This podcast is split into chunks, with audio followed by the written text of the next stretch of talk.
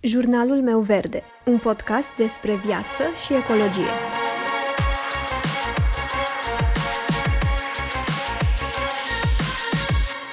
Bună, eu sunt Alexandra și tu asculți Jurnalul meu verde, un podcast despre viață și ecologie. În ultimii ani am început să vorbim tot mai des despre problema microplasticului, iar asta se întâmplă nu doar pentru că am început să conștientizăm problema poluării cu plastic, o problemă care devine din ce în ce mai mare, ci și pentru că, din fericire, au început să se facă mai multe studii pe această temă și să apară astfel de informații în media. Așa că în acest episod vom povesti un pic despre problemele legate de microplastic. Vom vorbi despre unde se găsește microplasticul, care sunt sursele de microplastic, dacă sunt uh, microparticulele de plastic periculoase pentru sănătate, despre problema microplasticului din mări și oceane, despre microplasticul găsit în sângele uman și în produse de origine animală, dacă se poate filtra microplasticul și, evident, la final, vom povesti un pic despre cum putem să evităm microplasticul. Microparticulele de plastic sunt particule de plastic extrem de mici, care au mai puțin de 5 mm. Astfel, unele sunt vizibile cu ochiul liber, însă altele nu sunt. De exemplu, unele particule sunt de până la un micrometru, adică un micron, însă altele sunt chiar mai mici de atât. Un micron, un micrometru, este foarte mic, este a mia parte dintr-un milimetru. Însă pentru a înțelege cât de mic este un micron și câte microparticule de plastic noi nu vedem cu ochiul liber de fapt, gândiți-vă că un fir de păr are în jur de 70 de microni în diametru iar în general, ochiul uman poate distinge particule de până la 25 de microni. Microplasticul este peste tot în jurul nostru. A ajuns în natură, în mări și oceane. Iar sursele de microplastic sunt diverse. Microparticule de plastic care provin din haine. Spălarea materialelor sintetice eliberează microparticule de plastic. Din cauciucurile mașinilor, tocirea cauciucurilor eliberează microparticule de plastic. Chiar și în unele produse cosmetice găsim aceste microplastice pe post de ingredient. Siliconul, de exemplu, este folosit pentru că ajută aceste produse să nu oxideze și să reziste mai multe luni de la deschidere, ă, să se întindă, să se fixeze mai bine și mai uniform pe piele. Un alt exemplu, polietilena. Se folosește printre altele ca agent de îngroșare sau ca ingredient abraziv pentru efect de exfoliere în produsele pentru curățarea tenului, pentru curățarea mâinilor sau corpului în general. Din păcate, polietilena a înlocuit ingrediente naturale utilizate în mod tradițional, cum ar fi migdale, fulgi de ovăz sau piatra ponce. Așa că o să găsim microplastic în lucruri în care nici măcar nu ne-am fi gândit. În gel de duș, fixativ, în scrub, mascara, ruj, farduri, fond de ten, pastă de dinți și așa mai departe.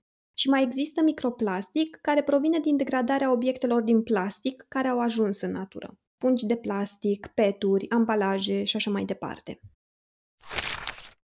Așadar, suntem înconjurați din toate părțile de aceste microparticule de plastic. Partea gravă este că expunerea umană la aceste microparticule poate avea loc nu doar prin mâncare sau băuturi, ci și prin inhalare, de exemplu, sau chiar contact cutanat. Prin urmare, următoarea întrebare vine cumva natural. Sunt aceste microparticule de plastic periculoase?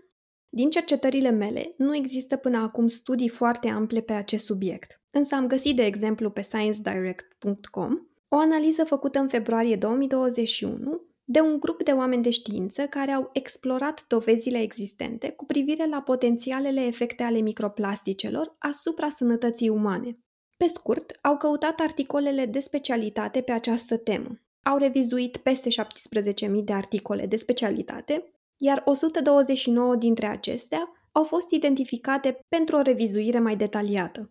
Rezultatul a fost că mai multe studii au demonstrat potențialul tulburărilor metabolice, neurotoxicității și riscului crescut de cancer la om, că expunerea la microplastice poate provoca toxicitate prin stres oxidativ, leziuni inflamatorii și translocare în alte țesuturi și că microplasticele își eliberează compuși constituenți, precum și cei care sunt absorbiți pe suprafața lor. Însă o să ne întoarcem la acest lucru un pic mai târziu. Pe scurt, da, există riscuri, însă analiza aceasta preciza că sunt necesare cercetări suplimentare pentru a putea cuantifica efectele microplasticelor asupra sănătății umane și asupra mecanismului de producere și de evoluție a bolilor.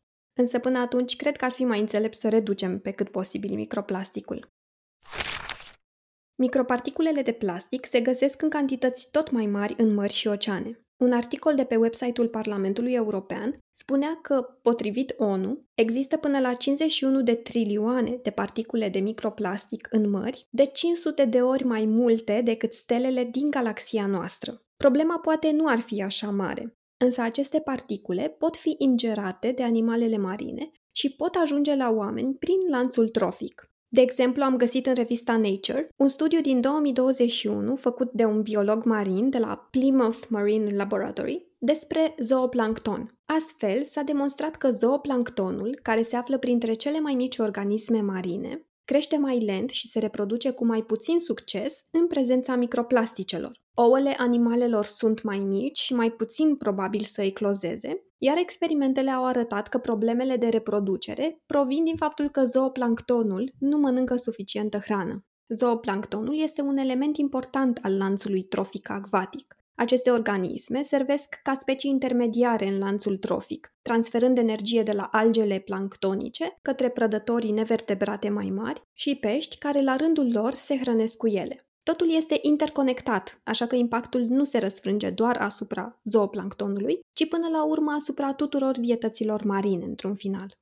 O altă problemă asociată cu particulele de microplastic este și faptul că acestea pot atrage și concentra pe suprafața lor substanțe toxice. Timp de zeci de ani în industrii au fost folosite foarte multe substanțe chimice, unele dintre ele sunt chiar interzise astăzi în majoritatea țărilor. Însă aceste substanțe nu au dispărut pur și simplu și nici nu s-au dizolvat odată cu interzicerea lor, ci unele au ajuns în mări și oceane, unde se găsesc și acum. Problema este că microparticulele de plastic care se află în ape pot atrage și concentra pe suprafața lor aceste substanțe toxice. Și așa revenim la problema despre care povesteam și mai devreme cu zooplanctonul. Microparticulele de plastic contaminate cu substanțe toxice pot fi mâncate de vietățile marine și astfel acestea pot ajunge inclusiv înapoi la noi prin consum.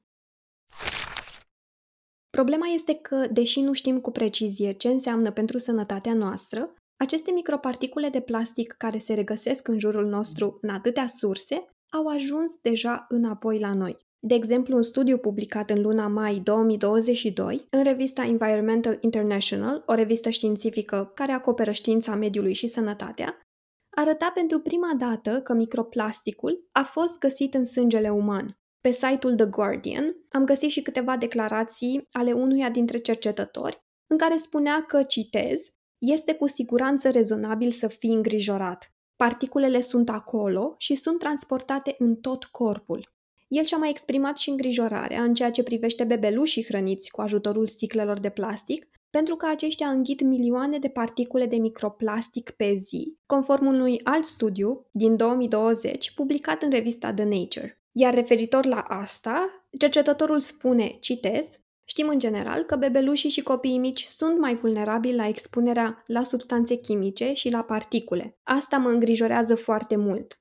Trebuie să extindem cercetarea și să creștem dimensiunile eșantioanelor, numărul de polimeri evaluați, etc. Un alt studiu realizat de o universitate din Amsterdam și publicat în aprilie 2022 a constatat că unele mostre de carne, sânge și lapte de la animale de fermă conțin particule de microplastic. Acest studiu, finanțat de Plastic Soup Foundation și alții, este un studiu pilot. Oamenii de știință au analizat prezența a șase tipuri diferite de polimeri în 8 mostre de carne de vită și 8 mostre de carne de porc. Cercetătorii au testat de asemenea 25 de mostre de lapte, sângele a 12 vaci, 12 porci și hrana pentru bovine. 7 din 8 mostre de carne de vită testate au conținut polimeri din plastic, în timp ce 5 din 8 mostre de carne de porc au conținut cel puțin un tip de plastic. Plastic a fost găsit și în 18 din cele 25 de probe de lapte testate, dar cantitatea a fost prea mică în 14 dintre cele 18 probe pentru a fi măsurată cu precizie.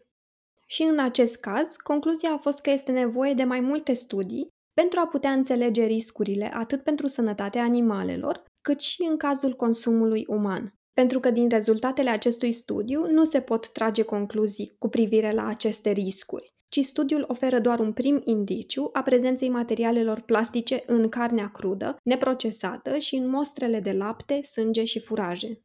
Să sperăm că o să apară din ce în ce mai multe studii pe această temă, pentru că plasticul este peste tot. Îl mâncăm, îl bem, îl respirăm și îl aplicăm chiar pe pielea noastră. Și de cele mai multe ori, fără să fim conștienți de toate acestea. Am putea să spunem că, bine, bine, putem să împiedicăm aceste microparticule să ajungă în natură. De exemplu, există stații de epurare pentru apele municipale uzate, însă lucrurile se pare că nu sunt chiar așa de simple. De exemplu, pe website-ul Royal Society of Chemistry am găsit niște date despre un studiu din 2020 și publicat în revista Environmental Science, Water Research and Technology. Studiu care a analizat practic eficacitatea de îndepărtare a microplasticelor în stațiile de tratare a apelor uzate din 16 țări din lume, printre care Germania, Olanda, Australia, Suedia, Statele Unite și așa mai departe. Iar rezultatele au fost următoarele. Stațiile de epurare secundare și terțiare au îndepărtat în medie 88% și respectiv 94% din numărul de particule microplastice prezente în apele uzate, intrate în stația de epurare. Destul de mare procentul îndepărtat, dar nu suficient. În plus, în comparație cu alte tehnologii avansate de tratament terțiar, se pare că tehnologia de epurare cu membrane MBR ar fi demonstrat un potențial mai mare pentru îndepărtarea mai eficientă a microplasticului, de la 82,1% la 99,9%. Din nou, nu complet. Așa că procesul de epurare este complicat, depinde de infrastructura stațiilor de epurare și de tehnologia folosită. Așa că aceasta este o problemă foarte importantă pe care trebuie să o adresăm, pentru că apele respective, după ce au fost tratate, ajung în râuri și apoi în mări și oceane și de acolo la pești și tot așa. Însă ce putem face noi, începând de mâine, de exemplu, dacă vrem să reducem din cantitatea de microplastic pe care o eliberăm în natură? Sunt mai multe lucruri pe care le putem face. Putem să evităm hainele sintetice, care inevitabil eliberează microparticule de plastic. Să folosim mașina mai puțin, pentru a evita eliberarea de microparticule de plastic din anvelope. Să nu încălzim mâncare sau băuturi în produse care conțin plastic, caserole, pahare, chiar și pliculețele de ceai, unele dintre acestea au plastic în compoziție. Să folosim produse cu minim de plastic în ambalaje dacă putem. Putem să reciclăm. Nu știm ce se va întâmpla cu gropile de gunoi în zeci sau sute de ani. Să evităm cosmetice care au microplastic ca ingredient. Iar aici am și o recomandare, și anume un website și o aplicație, Beat the Microbeat. Găsiți liste cu ingredientele care sunt de fapt microplastic, iar cu ajutorul aplicației puteți scana direct ingredientele produsului, iar aplicația vă va spune dacă există microplastic drept ingredient. O să las un link către website în descriere ca să puteți accesa mai ușor în cazul în care doriți să vedeți despre ce este vorba. Și ce mai putem face este să încercăm să evităm plasticul în general. Plasticul nu poate fi reciclat la infinit, iar la sfârșitul vieții tot plastic rămâne. Acesta va ajunge fie la groapa de gunoi, fie va fi ars, fie va ajunge în păduri sau ape, unde se va descompune în sute de ani, tot în microplastic. Problema plasticului este una pe termen lung și cu care ne vom lupta și noi și generațiile viitoare, indiferent dacă plasticul va fi interzis începând de mâine. Cantitatea de plastic existentă deja în natură este inimaginabilă. Știu că nu este confortabil sau ușor să renunțăm la plastic. Știu că momentan pare că lupta și discuția se concentrează mai mult pe emisiile de carbon. Însă realitatea este că trebuie să luptăm pe mai multe fronturi și să ne concentrăm și pe alte probleme legate de mediul înconjurător. Așa că, dacă tot am aflat toate aceste lucruri, putem măcar să încercăm. Să încercăm să folosim cât mai puțin plastic, noi, în calitate de consumatori, să cerem companiilor să reducă plasticul din produsele noastre preferate, din ambalaje și din procesul logistic. Și, desigur, să cerem autorităților să ia măsuri pe bune. Doar așa putem să evităm să agravăm situația pe viitor. Îți mulțumesc dacă m-ai ascultat până aici și sper să mă ascult și următoarea dată.